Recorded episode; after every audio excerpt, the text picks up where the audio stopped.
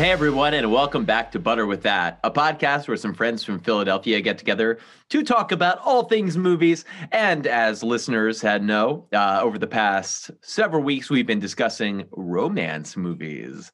Uh, we've been getting into kind of the uh, the nitty gritty of what we think constitutes a romance film, and uh, this week we'll have my version of that, which I'm very excited to talk about. But before we get to all of that, how's everybody doing? Uh, what's new? And has anybody seen anything really cool that they would like to plug or talk about? I am almost caught up on Mare of Easttown. I believe I mentioned. Oh it. yeah, dude. Yeah, dude, that's a really good one, man. We all the talk good like one with the hoagies and the homes and The pretzels and the the, the birds. Yeah. everyone's their own cousin. Dude, Um, yeah.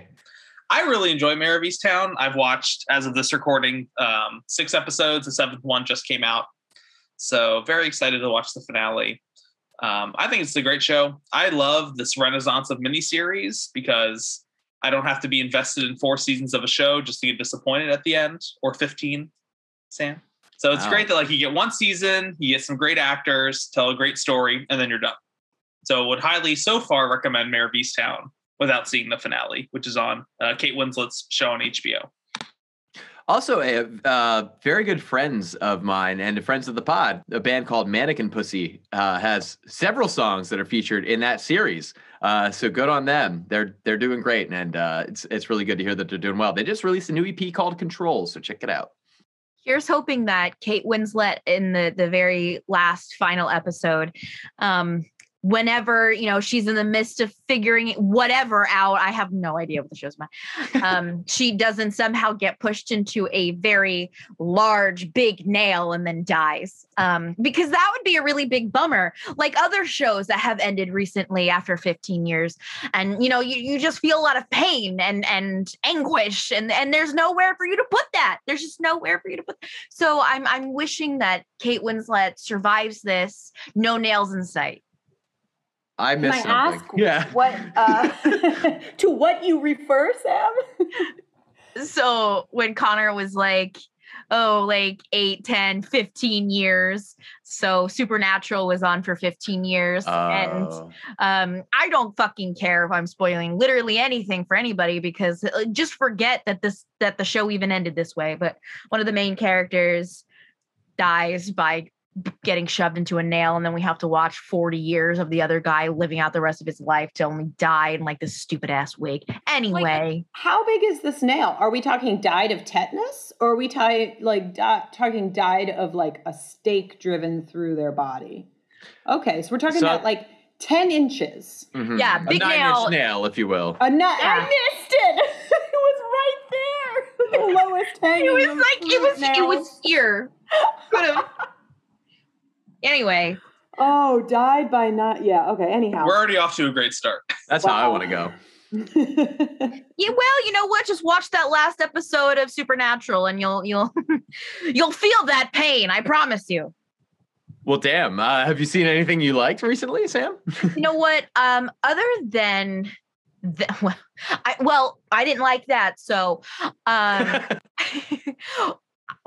rather than like watching actual like actual like things that matter, you know, like movies or or miniseries, things like that. I've been like watching a lot of true crime stuff on YouTube. And um, two of the things that I've been thinking about, uh, literally almost nonstop. Uh, actually, I'll just talk about one. Is the and I apologize because I already mentioned this before to some folks. The Wendy's finger chili scandal. Um, do yourself a favor, look into that. There's a lot there. Um, haven't been able to stop thinking about it. This was a couple days ago that I watched it, so um, that's what I've been doing with my time. Is it useful? No. Is it keeping me from thinking about how terrible life is? Yes. So what really matters? the finger in the bowl of chili, chili clearly. You know what? At the end, it didn't matter. Mm.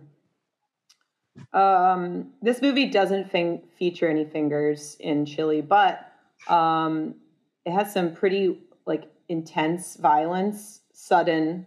Uh, I watched this movie called The Limey by Steven Soderbergh, a movie I had never heard of before, but it's a it's a pretty strong recommend from me. Um, It stars Terence Stamp, and the only other movie I've seen him in is as one of the space, like it's kind of like an intergalactic space villain from Superman two, three, maybe of the originals. Um, and he looks very different in this. He plays this British guy, this English guy who's uh, just released from prison and is avenging the death of his daughter by the hand of, or death of the daughter at the hand of this guy, Terry Valentine, played by Peter Fonda. So Peter Fonda is this like icky, um, uh, organized crime boss in LA, and Peter's uh, Terence Stamp's character Wilson comes to LA to kill him, and it's that's pretty much it. That's the plot. And it, there's not many twists and turns, but it's like early Soderbergh, so it's very stylized and uh, the colors are great, like lots of sunsets, LA sunsets and waves crashing on the ocean. Peter Fonda looking gross, but like just perfectly gross for the role. Um, I, I would recommend it. Nice I did a poster. quick uh, Google of it, and what a cool poster! It sounds yes. like a cool movie. And Actually, Soderbergh, someone we recently talked about with Logan Lucky. Yeah. Also, he lied. Logan Lucky was supposed to be his like last movie. He's coming out with a new movie. Hmm. People do that. I, out I of retirement, into retirement, straddling yeah, think... the line of retirement. Sorry, Sam. no, I, I'd rather us hear and envision the straddling the, the the line of retirement. Well, folks, speaking of straddling, we are discussing a doozy of a film this week. Now, this is rounding out our romance theme, which, um, if you've been listening, you probably have, have been clued into the fact that I am normally pretty uh, critical of, of romance movies and find them to be uh, often pretty archetypal and tedious. Uh, okay, although- I'm so sorry to pause you right there.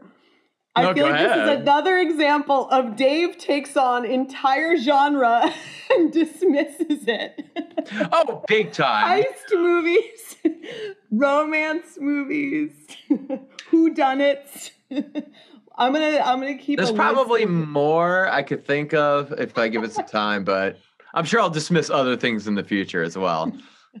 Although I have had fun talking about the movies we've talked to up to now, and I'm sure we'll have a good time talking about this one because this one uh, I suppose, uh, only barely clings to the notion of uh, and the theme of romance, uh, or, or or or not. I mean, it is a, so, something of a rom com, but is also at times a slasher movie. Is also at times uh, a full blown '80s action movie, and covers a lot of ground and is pretty insane.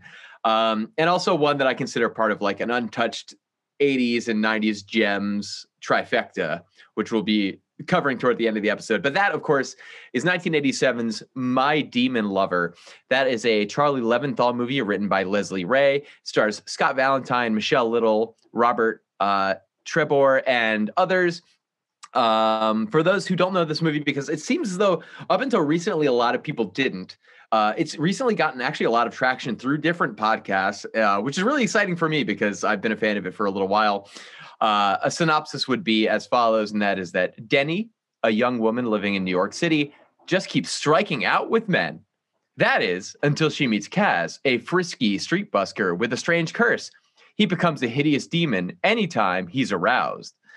Together, they work through their relationship in this comic romp featuring crazy creature effects, loads of sexual innuendo, uh, a monstrous slasher out on the streets, and an extremely of era soundtrack all of which come together into a pretty insane, captivating movie, in my opinion. But uh, I would like to hear everyone else's opinion. I know this to be the first time everyone else has seen this movie. So, going around the horn before we dive into uh, the nuts and bolts of My Demon Lover, how was everyone's first experience with this movie, and what were your your big takeaways? I was uncertain at first in the first like 10, 15 minutes of what this movie was going to be, what the tone was. Uh, so is the movie, to be fair. yes.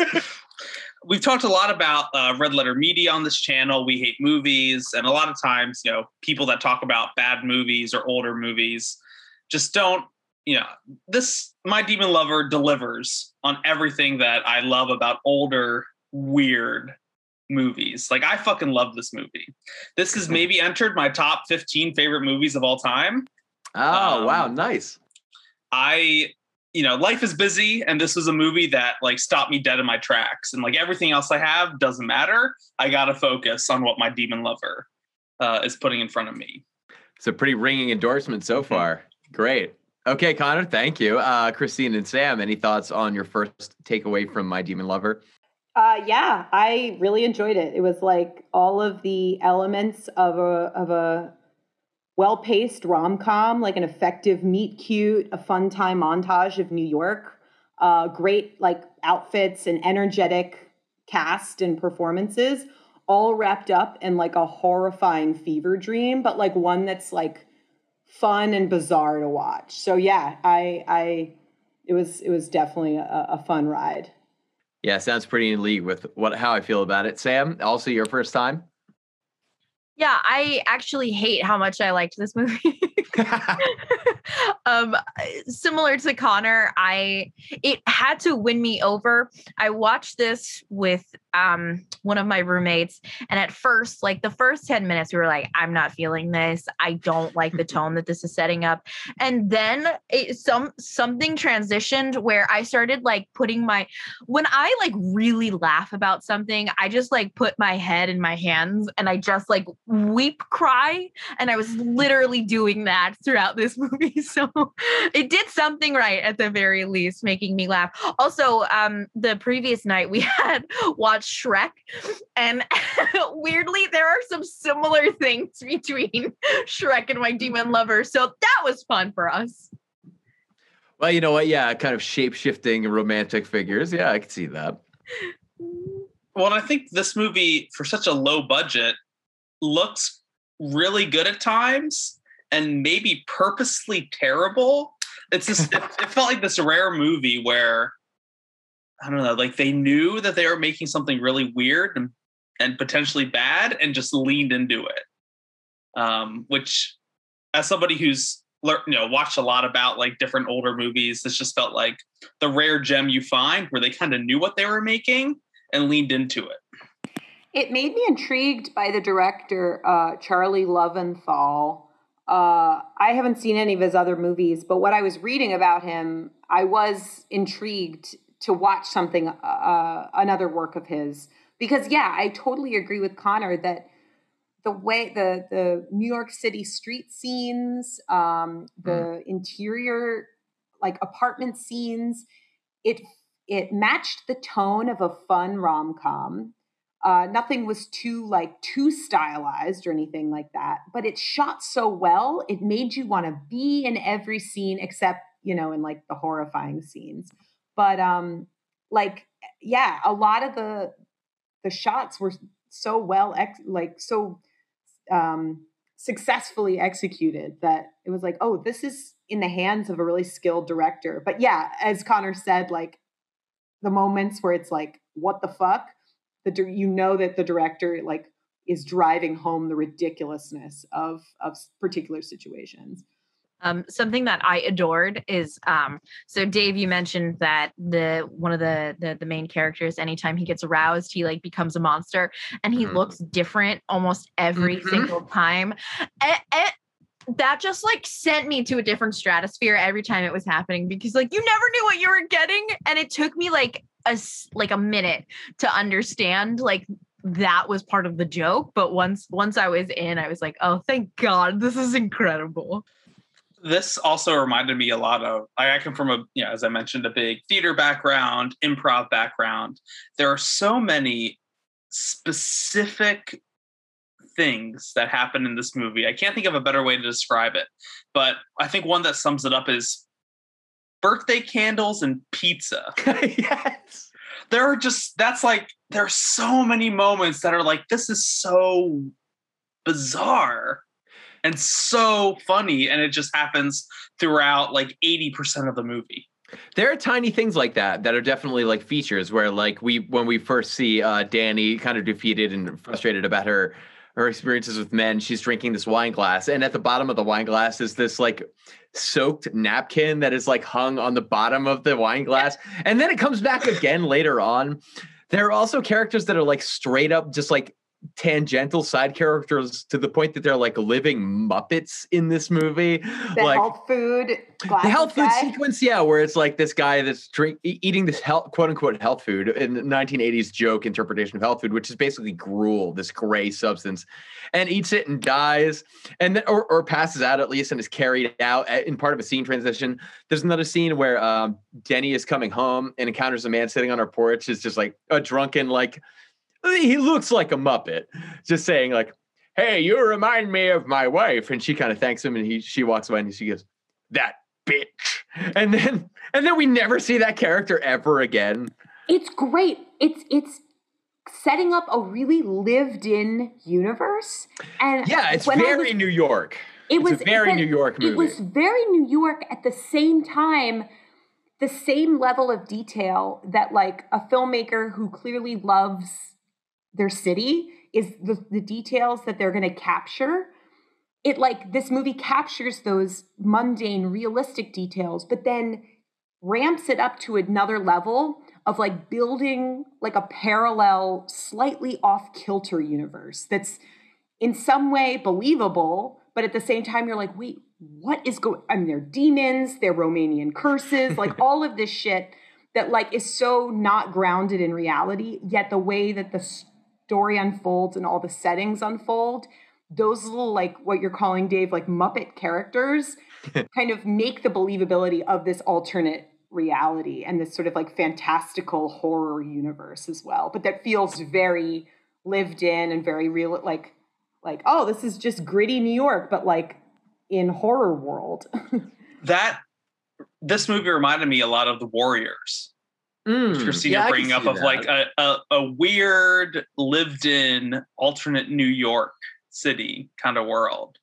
Um, I don't know how far I can take that thought of the Warriors and my Demon Lover, but there definitely felt some similarities between the two. yeah, that kind of tracks in an interesting and strange, undefinable way. But yeah, you're, I think you're onto something there. I mean, as far as the movie plays out, uh, well, first, it's important to acknowledge that this was a New Line Cinema release, and that in 1987, which for New Line Cinema meant that they were relatively new, but really, uh, really coming into their own and really becoming established production company, who was then wholly indebted to Robert Shaye, uh, the producer of this movie, and also the producer and uh, the the uh, production company owes just as much to the series, uh, Night, the Nightmare on Elm Street series, which is important to keep in your back pocket because I mean there are tons of over the top uh, makeup effects. There's a lot of practical effects that are really pronounced, and a lot of like horror being injected into this rom com, but horror that is so uniquely and distinctly a product of the 1980s. So I mean, we we basically roll out the movie with uh, "Let Go" by the Intimate Strangers, aka Bad Genesis, as I've called them. Well, uh, that song is amazing. I, I Well, it's also been stuck in my head all on week. YouTube, and I was like playing it on repeat and looked at all the comments section. They're like, "My demon lover sent me here. My demon lover Yes. sent me here," and I was like, "This song is a gem." It's inseparable. The bum bum bum ba na na na da da da bam bam ba na na na, and you know exactly what decade you're in. Um, but basically, we meet we meet Denny, who um, is is sort of this, un- unfortunately, kind of this doormat figure. Um, she's she's you know taken advantage of by men and and taken advantage of to the degree that like when we first see her she's walking down the street and is very happy carrying groceries but a dog steals one of her grocery bags so like she can't even catch a break among stray dogs to the to that degree and we come to know a lot about her that um she's really frustrated with uh failed relationships especially when we see the end of her relationship at the beginning of the movie which is uh her boyfriend chip and his friends stealing all of her things It's so bizarre. it was like not even just a breakup. He's not. He's not just like an asshole. He literally takes all the furniture from her apartment. and it's on what we find out is her birthday. so yeah, she just really can't seem to catch a break. She has this friend Sonia, who is uh, a little bit more confident and a little more self-assured, especially in her dealings with men. Uh, but she has her feelings about men as well. Like she she's very blunt with Denny about her problem. With one of my favorite movie lines ever, which is, "Okay, let's face facts. You're attracted to scum." Which is an amazing line. She's also got a couple great ones when they're at a bar talking about uh, Denny's problems with men, which is um, describing men. Sonia says, It's not like you can be friends with one. Have you ever tried to have a conversation with a guy, especially when the Flintstones is on? Now, I'm not saying they don't have their uses. Wink. what what a whimsical script.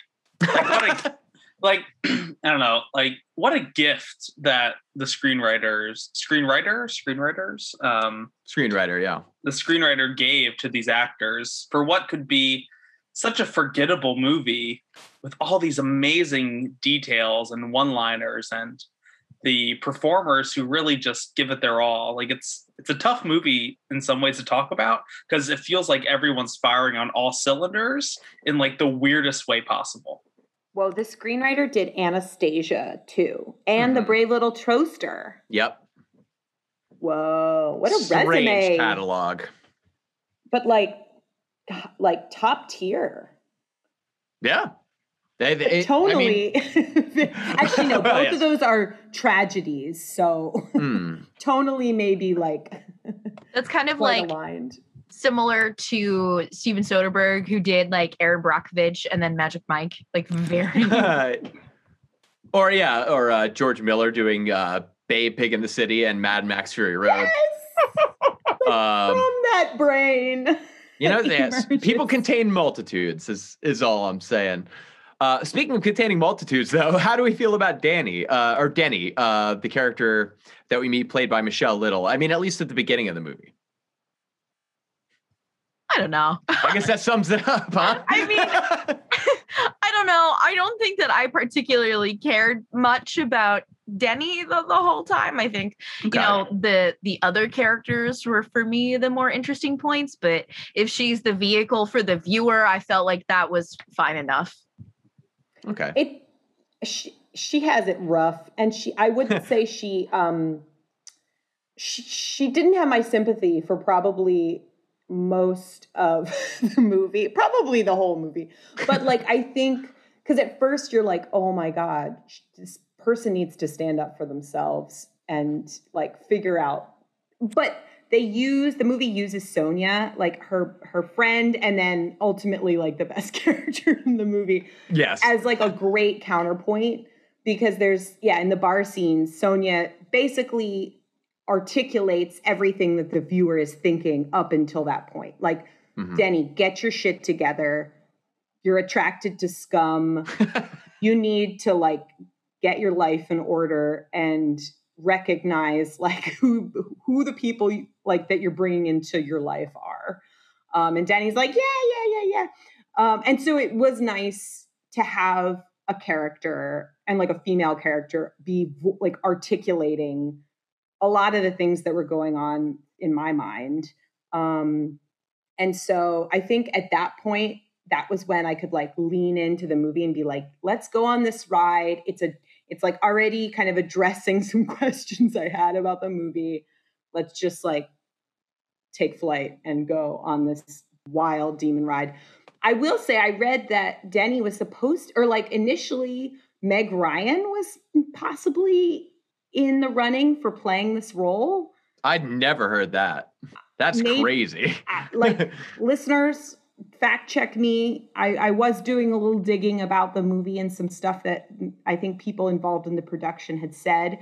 And I could see like similarities in Denny's energy and like a Meg Ryan. I was like, I want to see like the universes of you've get you've got mail and my demon lover for a brief moment merging. Like if we see Tom Hanks in like Fox books in the background being like, oh, like the universes com- collide. I could definitely see similarities in that rom-com energy and what the the uh, performer who who was playing Denny, I can't Michelle Little. Michelle Little. Yeah, I could definitely see Overlaps. I mean, I think she does a good job. I think she does a good job with kind of a nothing character, but she when when the character is written to be funny, she does a good job of being comedic. She's a good comedic actress in terms of suiting the role that is perhaps undeveloped beyond its its comedy. But uh, I think in that regard, she kind of knocks it out of the park. Uh, actually, the the moment where um, Kaz, who is the demon lover, We're about to get to Kaz, yeah. confronts her at the healthy restaurant and she has this whole monologue about what this like vegan burger is because it's not Hmm. meat like he gr- steals the burger off her plate and i don't know just like the timing and the way she delivered it and when she also says i'm a woman of the 80s i can fight in armed conflict like there's moments where i think she really uh, little really shines in this role and it's a super energetic performance like she's Mhm. moving at all times and i think yeah like sh- as you said dave like she hits comedic beats really well and like like we're gonna talk about kaz like he's on like a hundred percent the entire movie and i think that like establishing her character is pretty high energy it makes it somewhat um believable that they would have chemistry.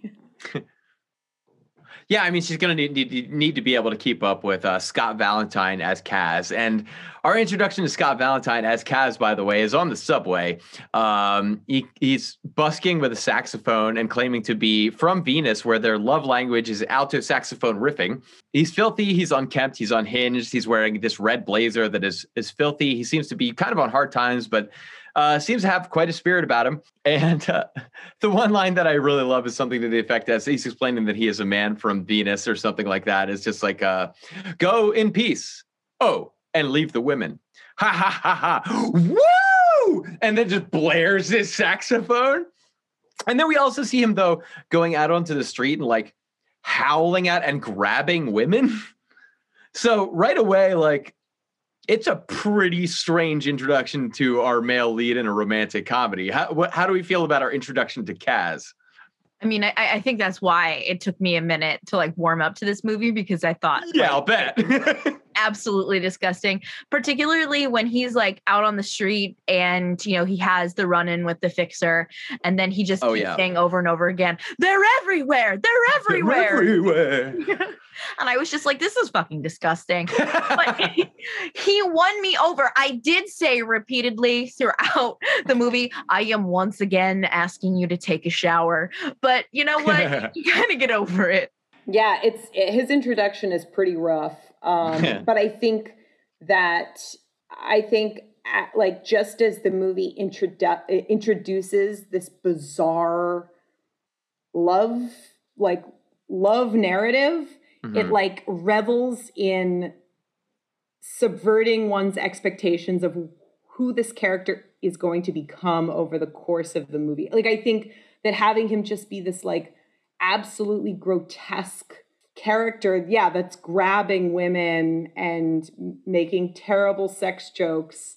it's like the movie is like your it, it, it like knows that it's going to tr- like change a viewer's opinion. Not, and I, I can't speak for everyone. I'm sure there are people out here that are like, he is to be judged by his actions from minute one of the movie through the entirety of the of the film.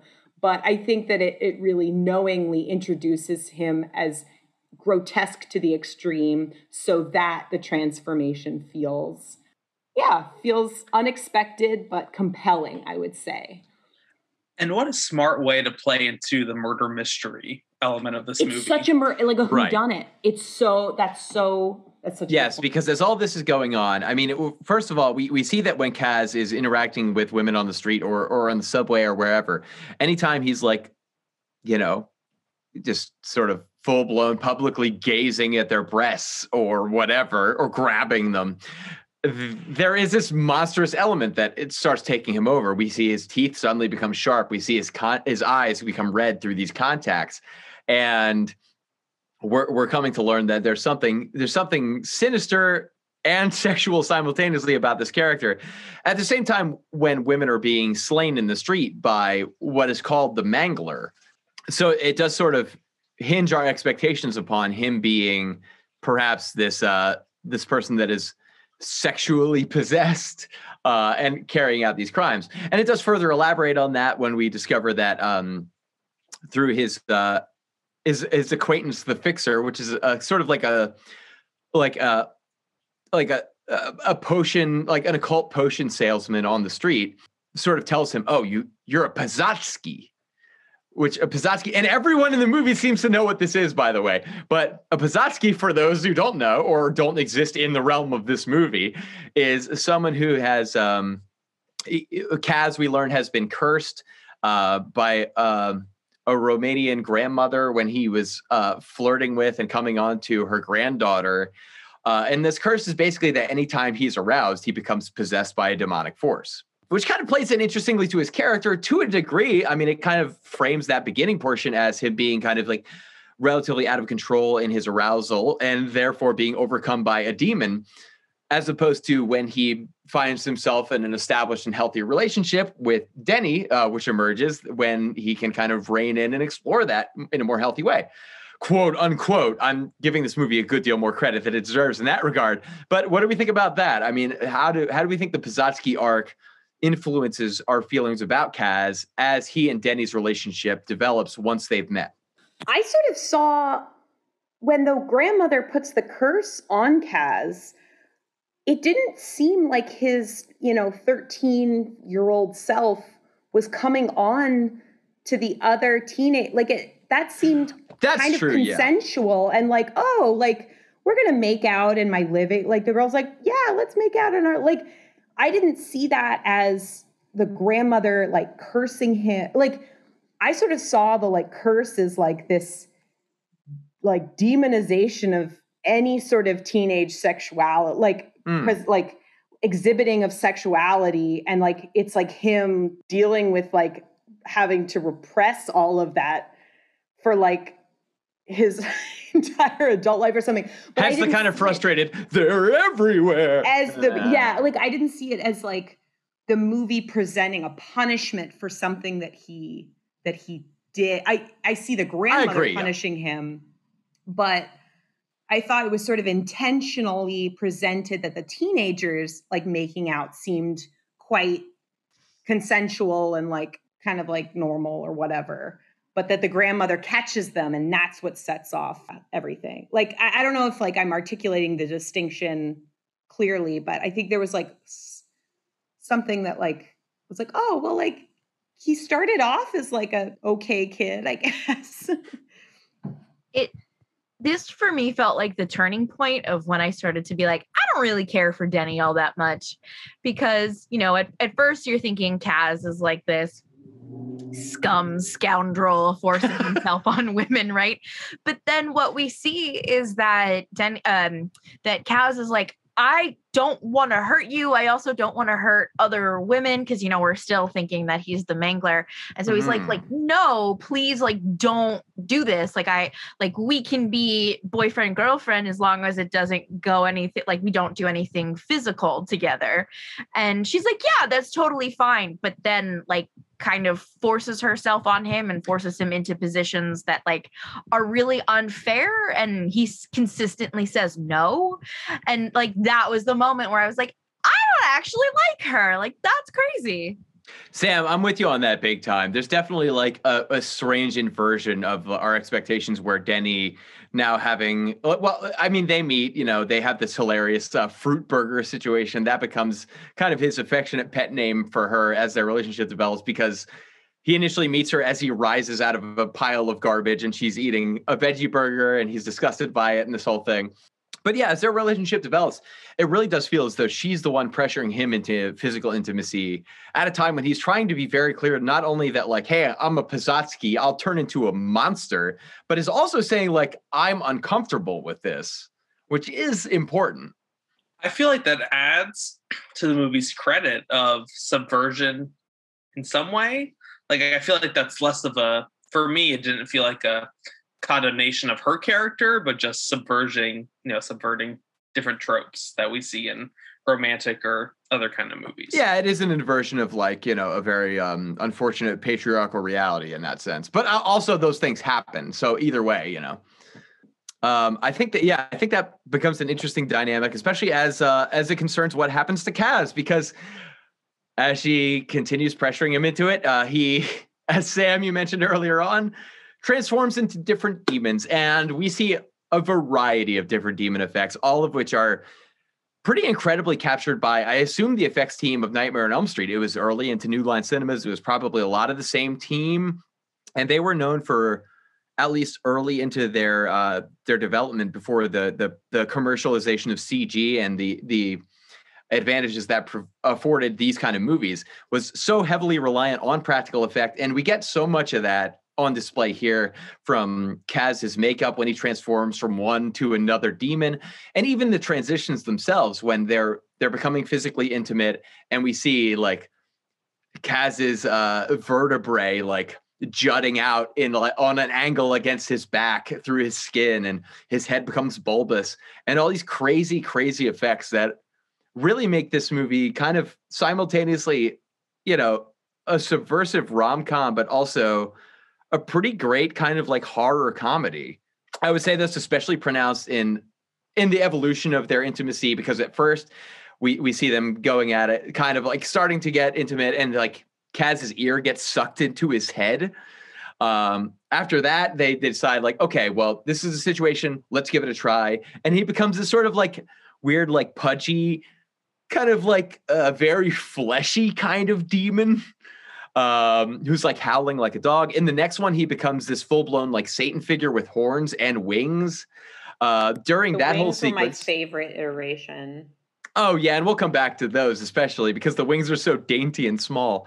Well, Uh, also uh, about that transformation, Connor had mentioned that there's like this detective uh, murder mystery element to the movie, and you you keep thinking if it's Kaz, Right. and the Mangler, a yes. character who is mangled, and you see a flashback of something they experienced. It was Sonia's sister. You see Yeah. what she vi- like immediately visualizes, and it's very similar similar to one of his demon transformations. So you're like, ooh, maybe it is him because what she remembered was kind of like a horned demon version, and that's what he transforms. So it sustains that suspense of whether or not he was actually the mangler. So it's nice to see a lot of different iterations. And it's probably important to talk about the Mangler now. So the Mangler is uh, is this person stalking the streets. He's killing uh, women, um, seemingly as as the survivor. Christine, as you just said, explains he's he's sort of like um, what were their words? It's like oh, like a wild animal, like these claws and these horns. Um, so we immediately associate it to, with Kaz, and the big reveal at the end really makes it pretty insane in that regard. So we also meet a character early on when uh, Sonia and Denny are at the bar, and they meet a character called Charles, who is basically the script assigns uh, kind of a dork. Like he walks around, he's constantly congested. He's wearing glasses. He's balding. He can't seem to hit it off with any woman, and just seems like it's really kind of prescient of this movie. He seems like one of those like 1980s buffoon characters who is like one of those men who is so romantically and socially inept that they're harmless when in reality oftentimes they can be the, the you know the quote unquote nice guy can often be a real predator and that winds up very much being the case with Charles when we discover in the end that ultimately he was the one that was the mangler the whole time. I think it's so great how hard this movie hits on him being like buffoonish, him being Mhm. incompetent, him hitting on every He's single like person. Yeah. Yeah, a, a hopeless. I guess the movie pits him as a hopeless romantic, but then we keep focusing on him calling Denny He in keeps the phone coming up. booth. He ev- he keeps coming up, and I think it's like a little obvious his turn to be a bad guy. I didn't see it coming the first time, I will say. But I every was- time since I've been like, that makes sense. I was convinced that it was the uh, the chief detective. Oh, I was yeah, like, yeah. that Sonia guy's is a involved in scumbag. yeah, He's a, a got detective. this demon looking- energy in him. I thought he was good. It's like, oh, he's like technically leading the case, but he's probably, you know, intentionally uh, hiding clues. this this like character is such an interesting choice too because so this movie came out what 87 Mhm. so 10 years prior to this was like the the reign of son of sam. And so like Sure. for me like as i was watching this I, I had just watched that netflix documentary about the sons of sam. Anyway so you know this is probably still very much like in the forefront of people's mind because like that was a really big thing that happened. And you know it was it would went on a lot longer than just like 77 because there are there were all these things in the news. And so like what an interesting thing to do that also is kind of like subversive of like t- taking a figure that is like tormented women in New York City for so like for I mean it was actually only what like a couple of months like less than a year but like still like significant enough to make such a, an impact um to just like create a funny character about this like charles and then like the actual way that he is the mangler is through like a fucking glove. I, I can't take it. It's so funny. Okay, so yeah, before we return to the that reveal, I mean, we again we see um we see uh Denny and Kaz taking a genuine shot at this, but Kaz is still apprehensive because he feels that you know I, I have these kind of like blackouts where I become a demon and I'm not sure if I'm killing women. But uh, you know, at one point they become intimate to the point that um you know he is fully possessed by the demon. At this point, we have like a very like uh like poltergeisty kind of vibe where like things are flying around the room. Denny's getting really like worked up and like trying to figure this out, but she still wants to see it through because she still wants them to have that kind of intimacy. And it, it, it goes on to the point that Kaz, and this is an amazing sequence. Kaz uh, runs into a brick wall. His head is pushed down into his shoulders, a great practical effect. Um, and then as Denny is screaming, he reaches down into his his like neck cavity and pulls out a head that is to a T Lloyd Christmas, Jim Carrey's character in Dumb and Dumber. Like spot on to the point that I'm convinced now that the Farrelly brothers definitely saw this movie. And and how did they? There's just a great practical effect. Is you know the how do they do it? It feels like, yeah, like you can see a shot where like they pull like a rubber head, like a mask of this actor out of his out of the neck, and then it cuts to Denny, and then cuts back to the action where it's this the actor who looks like this. But then that guy also goes into the kitchen and he becomes Denny's mother, who's criticizing her for never settling down. And then in Denny's frustration, she like shoves this mother again. This is all Kaz as a demon, but shoves her mother against the wall and thrusts her hands at her face to the point that it caves in instantly, like as though it's like a, a vase, just caves in this character's face and all this goo falls all over. Like it reminds me of like the ash reveal from Alien, where it's just that shocking when that happens. And then the, also you have the tentacle reve- like the tentacle moment, Which is like, absolutely exactly, it's borrowed exactly from the thing, yeah. Well, But like- also it's it's screaming rather than like a monster noise, it's an elephant noise very clearly. it's the strangest, most beautiful thing. It's a wonderful sequence. It's really great. Um, so, I mean, all this leads us to uh, basically where the movie's heading. Uh, you know, Sonia, uh, in her concern both for her sister and avenging, you know, her trauma, but also protecting Denny, suspects that Kaz is in fact the Mangler. So she calls uh, Denny to go uh, to go meet her somewhere, while while uh, Sonia is actually hanging out with Charles, um, because she's kind of taking pity on him and giving him like notes on how to how to be better at approaching women. So Denny runs out and is abducted by Charles while Sonia goes into the apartment and tries to confront uh, Kaz, con- convinced that he's the mangler and a demon with this demon sword because her sister happens to own an occult shop that has a demon sword.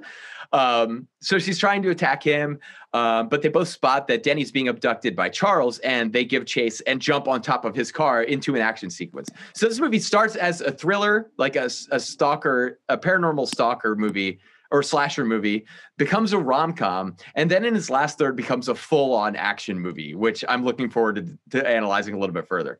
How did this movie with like a three and a half million dollar budget block off what seems like blocks of New York City A lot of for New this York. chase scene? A lot. I mean, so Venom, which is a movie I enjoy, only blocked off like a few blocks of San Francisco and just repeated like kind of action scenes after action scenes. Mhm. I don't know. This movie feels like so much more cinematic than a lot of modern movie. I don't know. It was just like It's not quite the Crazy. the Wild West of New York shooting that it was with like say like the French Connection or something, Mhm, but it still feels like they got away with an awful lot. mhm.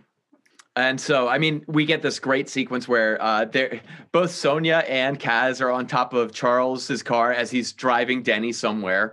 Um, the police uh, happen to be nearby. They're they're arresting the fixer, um, who again has basically been this character who's told um, told Kaz about his curse and everything.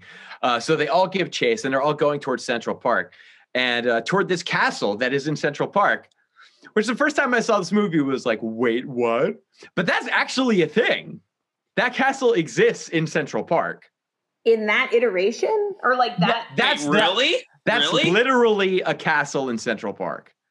Or not a castle, quote unquote, but it's that building in Central Park. That building exists in that location. But once they're inside of it, it's a built set. I think a lot of that is, yeah. I think all. But that exists there. I mean, at least as far as the exterior, which looks like it's something from Young Frankenstein, but that's something that's actually in Central Park. Well, and what's great is that it feels like it appears out of nowhere. Yes. Like it didn't exist, and then all of a sudden, here it is.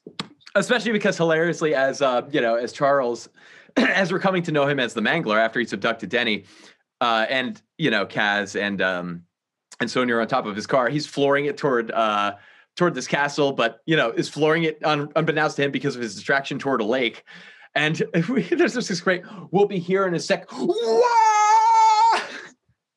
And then just smashes into the lake uh at this point you know denny and um the and Charles are he's whisking her away to the castle, still unconscious. But Sonia is still convinced that Kaz is the demon, so she tries to attack him with the sword and realizes, of course, that he's not. Um, that he's a Pizatsky and not a genuine demon. I don't know the rules on all that, but he's not harmed or killed by it. What's great is that like Sonia has like psychic powers, and like I feel like the movie never quite explains why or Yeah, really does much of anything with it. But I think it's just another detail that uh, supports this universe. That that's like, oh yeah, of course there are demons as well as people with psychic powers who can read people's minds and thoughts. And I think if maybe if it explained more of how Sonia got that power, it would the believability would lessen. Like it's just an implied, understood element of her character, unless I missed something and it explains why she can read people's minds. no, it's not explained. Okay. it's it's just a wonderful facet of her character and is just left at that by the end of the movie. I think it just adds to the magicalness of Yeah, this movie. to the universe, to the like, yeah. I will say I do have my problems with that uh, in this movie and in this universe where Sonia and the Fixer are are I don't know it it it, it feels to me very much like the you know the magically endowed person of color kind of trope, I, which this movie does do. yeah the, with the fixer it was definitely leaning into that that trope and that stereotype um, but you bring it up with sonia and i can see that evaluate yeah um, i can see the problematic aspects of that. Can- can yeah i think i i enjoyed her as a, like she was a like a fun character to watch but i can see some elements of her character being dated. Yeah, Can I also say that um, the fixer ends up getting arrested for what's it, vagrancy? vagrancy, Which is In- like- in 1987. And and that's so. I mean, you know, it's uncomfortable because that's what happened, right? And like that's how we have not to like get into this, but like that's how we the whole have like history of incarceration. Yeah, yeah, sorry yeah, the whole and history of trumped up. and so like is it is it poking fun at that? Is it like trying to draw attention? Or is it like not thinking about that whatsoever? It is not on its radar and it's just like something that they threw in there. I don't i have no idea what the answer is but it's certainly something that like gave me pause and made me think like maybe this movie is smart in some ways. And i think that it is in some ways but I think know. that's what makes some of my favorite movies is like, is it smart? Does it know? Like those questions of you're like, are you doing this fully intentionally? Or is it just all an accident? or maybe it's just the the benefit of or maybe it's applying or giving the film benefit of the doubt after so many years and seeing something in it that perhaps wasn't there but yeah there's a lot to unpack with all that that's what ties in one of my favorite characters is this this officer who is like Oh my Mr. God. Obvious. the Mel's Brooks character for no reason like yeah there is no way that this detective, this officer, exists in a real movie. he's definitely it's definitely stealing like Mel Brooks jokes. Like it's the kind of thing where like a character when Denny has been whisked up into the castle by Charles, who we now know as the Mangler. They they have the barricade and they're trying to break the door down and like obviously it doesn't work and that policeman offers it's locked. Or like the sharpshooter arrives and like it's like, hey, I'm the sharpshooter. And the chief is like, oh, great. That's what, and then that police officer again cuts him off and is like, sharpshooter's here, sir. Which is just obviously Mel Brooks jokes. And what perfect timing, like the exact number of seconds that that actor needed to like deliver that line. Like it's just mm-hmm. Comedic gold. And we also have the sharpshooter who can't climb the tree to get a good vantage point. There's there's definitely this movie goes full tilt in its last third. And Charles, the the like also is leaning. I mean, he's been Oh my gosh. I can't wait for the line. but also like extremely funny the whole movie too. Mhm. Like his calls to Denny are extremely unsettling. Like I'm Sure. here, let's go to dinner, I'm outside your house, like all of the worst things a character could say. But like the actor who plays Charles has this sort of fast-paced energy that feels kind of Mel Brooksy as well. And in a line that I texted the, to the group, he's like carrying her into the castle, and she's like, "Who do you think you are?" And then he's like, "I'm the Mangler." like obviously, It's the best delivery in the whole movie, which is it's like without wait, missing who do you a think beat. you are? And he just I'm the Mangler. He is so fucking earnest He's great. in everything when he like, this is my laboratory. This like, oh man, I it's hard to say how much I love this movie. And Charles is He's a um, big part of it, right? He's a huge part of it. As someone who could be a throwaway, like 80s nerdy character who is given this whole other life in the third act. like comic villain.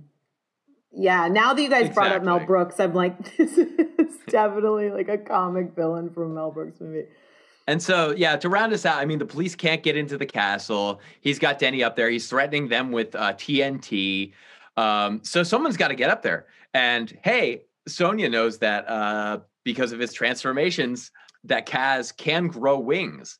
So she's like, listen, grow your wings. Like, I don't understand the problem. You can be a demon. You can fly up there right now. Go rescue her. And he's like, well, I can't. I've, you know, it's, I'm a Posadsky. I've got to be in the mood. There's got to be curves and there's got to be you know mood and i've got to be you know sexual. And then she has one of my other favorite lines in the movie which is just um, you mean sex? Well why didn't you say so? You just hit the mother lode baby. And then throws him down in the reeds and they start banging while all the police are watching. And they just roll forever. It's like such a long sequence of like implied rolling down the hill till you get to the cattails that are at the river. which is another classic Mel Brooks roll in the hay. You know, it's all there. Uh, but this causes him because of his his uh, his sexual fling with uh, his you know necessary apparently sexual fling with um, with Sonia causes him to grow the wings such that he can fly up to the castle.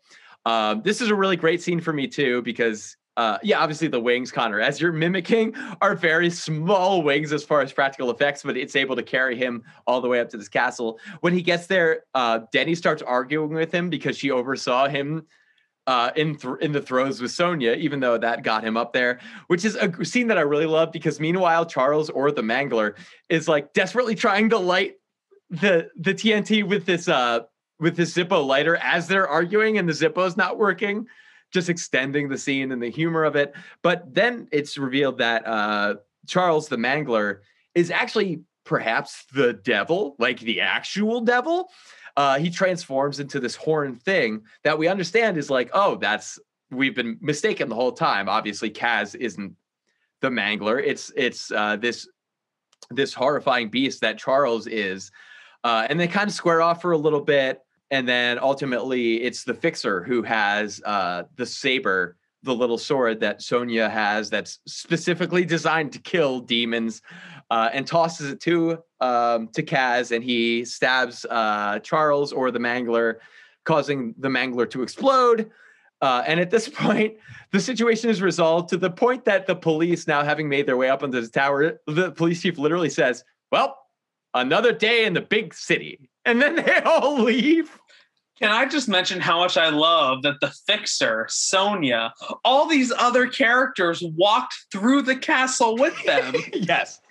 Like, this is just ridiculous to the best way possible. So oh, and we was all- being dragged in by the police team. And we also have a great moment where when Kaz uh, gets the dynamite from the mangler, he throws it off the roof, intending to throw it into a lake, but it blows up like seven cop cars. So we have like a Cannon Films explosion kind of thing going on, very 80s.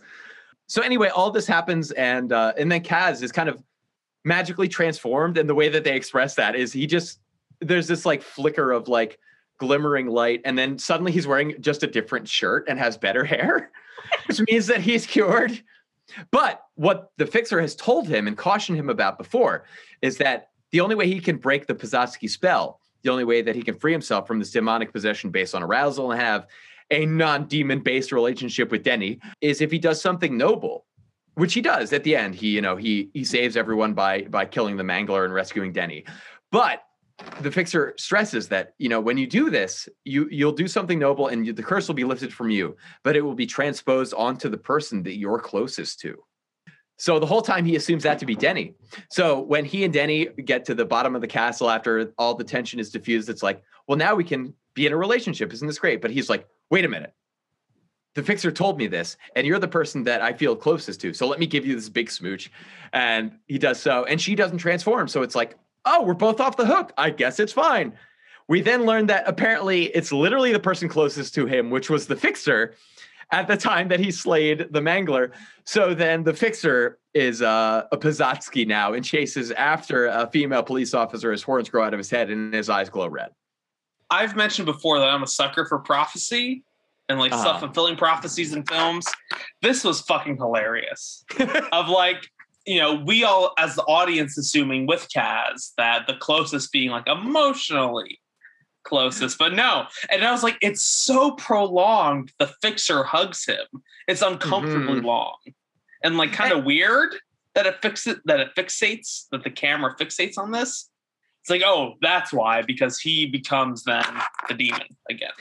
And the movie sets us up for those expectations either way. When we're first told by the fixer that it will go to the person that's closest to him, he stares over and looks at Denny. But in this instance, at the end, yeah, literally, he's like giving him a bear hug for like 30 or so seconds, which is when the, the curse transfers to him. God, the fixer can't catch a break. But the fixer also says at one moment, like, this is when I knew he was like, I'm closest to him when right. he's like falling over. And my roommate and I we were both like, oh no. oh, so you saw it. I did not see yeah, it. Well, there, and the and the cart and the like who framed Roger Rabbit cartoon effects of the 80s, like late 80s, especially when Charles like dissolves into demon matter and the horns grow on the fixer, like mm-hmm. very funny. I was very confused by the outfit that Kaz transforms back into. So he's in the raggedy red jacket for most of the movie, and then he's suddenly like in a prom tuxedo, like a it's red, literally nice that's my notes. It's a prom tuxedo and a roughly '80s uh, shirt, and his hair is nicely like blown back. And it made me think like it sort of confused the timeline of the curse it raised a lot of questions about what state he was being returned back to. Like, is yeah. he like 18 and he just graduated and went to prom? and then is that a weird element? But then I was like, you know, it's just for effect so that the viewer recognizes he's changed. And I was like, this ending is very like Beauty and the Beast, but like 80s mm-hmm. Beauty and the Beast. And then I was like, when did the 80s Beauty and the Beast come out with Ron Perlman and Linda Oh, yeah. Hamilton? And it came out in 1987. This show was the Beast lived in the tunnels of New York, and then Mhm. Linda Hamilton falls in love with him. And I was like, oh, like this makes a lot of sense because that show is fucking weird.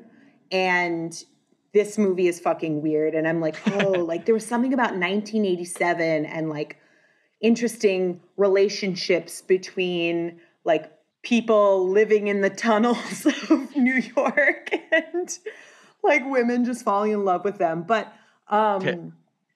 yeah, I, I was like, oh, that's an interesting thing that both of these stories came out in 87.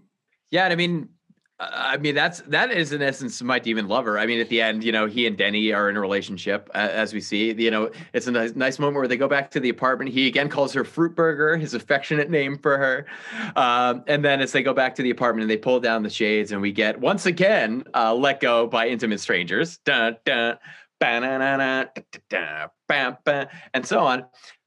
So a strange a strange package. I mean, I do think that uh, though this movie is really hilarious a lot of the time, and for most of, for the most part, intentionally uh, and occasionally unintentionally, there are some really lame jokes that, that that really fall by the wayside. Like when they're on top of the car and they're careening toward um, Central Park. Kaz has the line, "I just remembered I've got an appointment." Which is like such a throwaway comedy line that could fit any context and doesn't really matter. There's another one where um, when he's facing the mangler now in like his full demonic state uh kaz is getting his hand stomped on by uh the mangler's like clawed feet which aren't wearing shoes and of course kaz has the lines nice shoes are they italian which is like how do you not write like nice pedicure like it's so easy to fix this joke but they just didn't In, in 2021, for me, that just elevates it. it kind of does comedy. I laughed. I laughed. Well, and that whole last scene takes place in what I assume is a set with this cool matte painting, matte painting on the bottom. yeah Like they don't enter the castle again. They're just fighting on the parapets, on the ceiling, you know, on the roof line, and they just never go inside. They can, but they never do because this is the set that they have.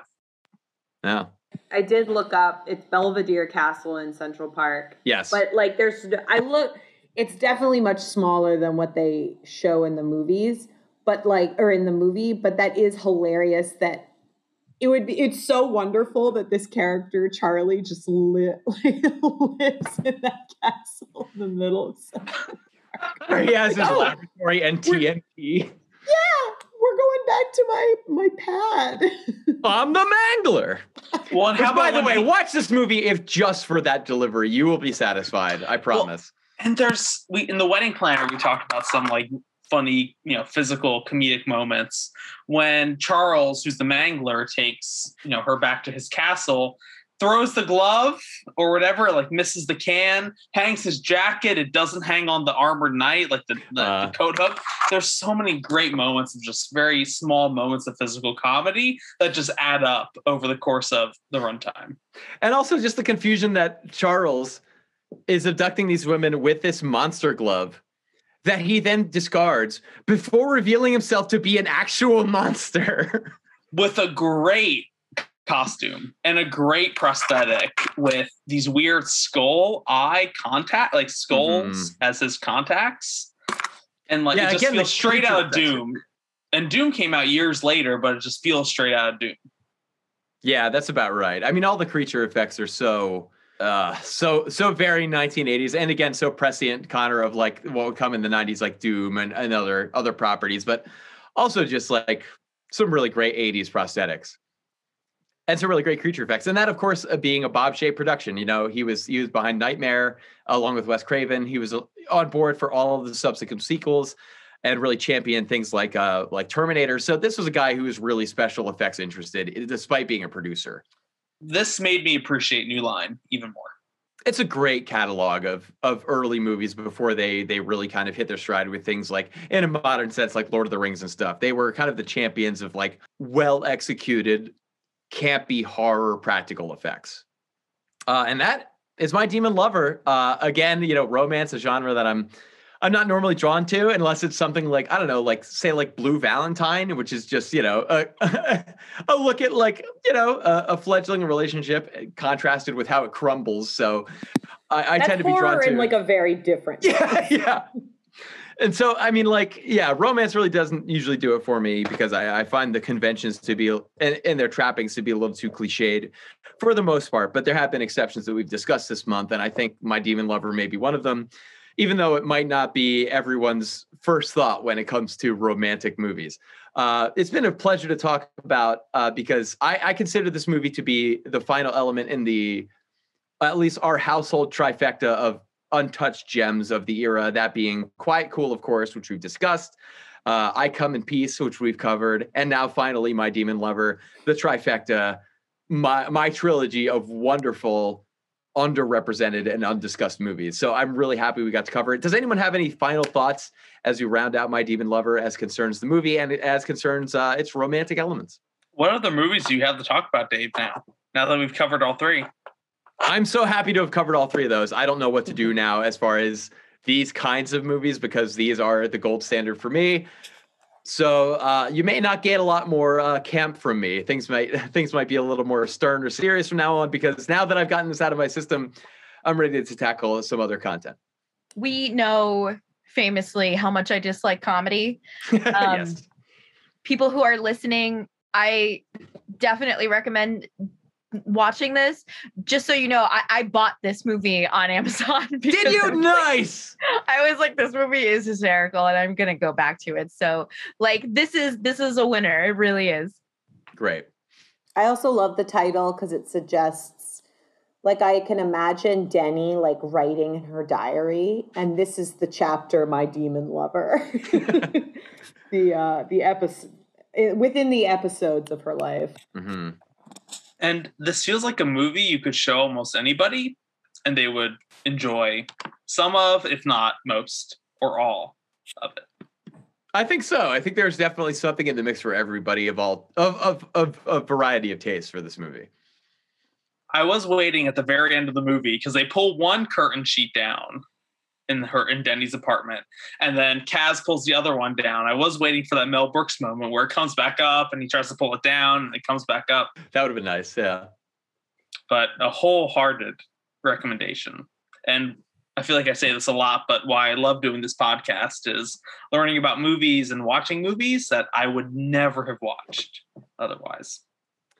Yeah, this is one that was among the 350 VHS tapes that we have on our shelves. That uh, at the beginning of quarantine last year, a little before this time last year, my housemate and I looked at and were like, I don't think we've ever seen this. And then just popped it in at maybe like 10:30 at night, and then we're laughing until like maybe two o'clock in the morning about it.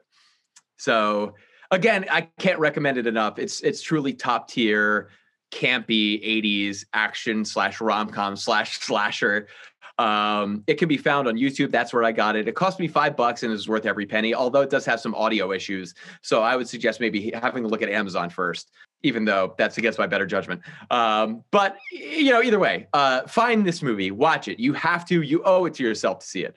Um, we're going to be continuing the theme of romance next week. That with, of course, Connor's pick, which I'm really looking forward to. So we're going to be diving into um, into our romance theme and really rounding things out uh, as we continue. But before that, uh, of course, we're really thankful to be part of the Movie Jawn podcast network. Uh, you can find other really great shows through them, uh, all of which uh, Philadelphia based and all of which movie based. So definitely worth your time and definitely worth a few minutes uh, to at the very least check out and peruse the catalog of. do before we round out the episode, does anyone else have anything they'd like to add? Of course, send us an email. that at butterwiththat1 at gmail.com. Is that wrong? Butter with that podcast at gmail.com. Butter with that one is the yeah. 120 plus episodes and you get it wrong. I'm gonna get I'm uh, yeah, you know, I don't send emails. Come on. But you can but, find us through plenty of social media accounts and butter with that podcast at gmail.com. And you should send us a message because Connor hasn't got one in a while and I know he's looking forward to them. Please watch My Demon Lover. Please do it. Please do. And please join us next week. Uh, of course, uh, thank you so much for listening. And um, as we're so fond of saying on this podcast, have a great whatever. And I'm the Mangler.